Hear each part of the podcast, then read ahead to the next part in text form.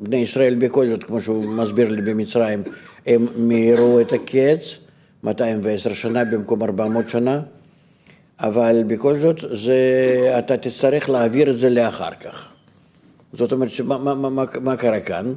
אה, זה שכמו שאנחנו לא רואים לפי הנוסחה, שמה שאתה לא, אה, לא, לא, לא השלמת במצב הגשמי הקודם, אתה בכל זאת צריך להשלים במצב הרוחני אחר כך.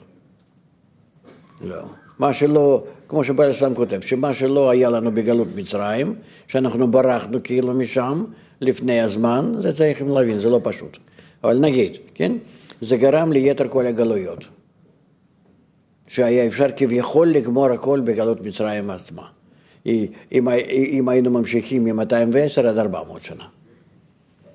זה צריכים, אה, זה לא, לא לעשות סתם חשבון לפי שנים או לפי אזורים או לפי הזמנים. זה עניין רוחני בלבד, זה לא פשוט.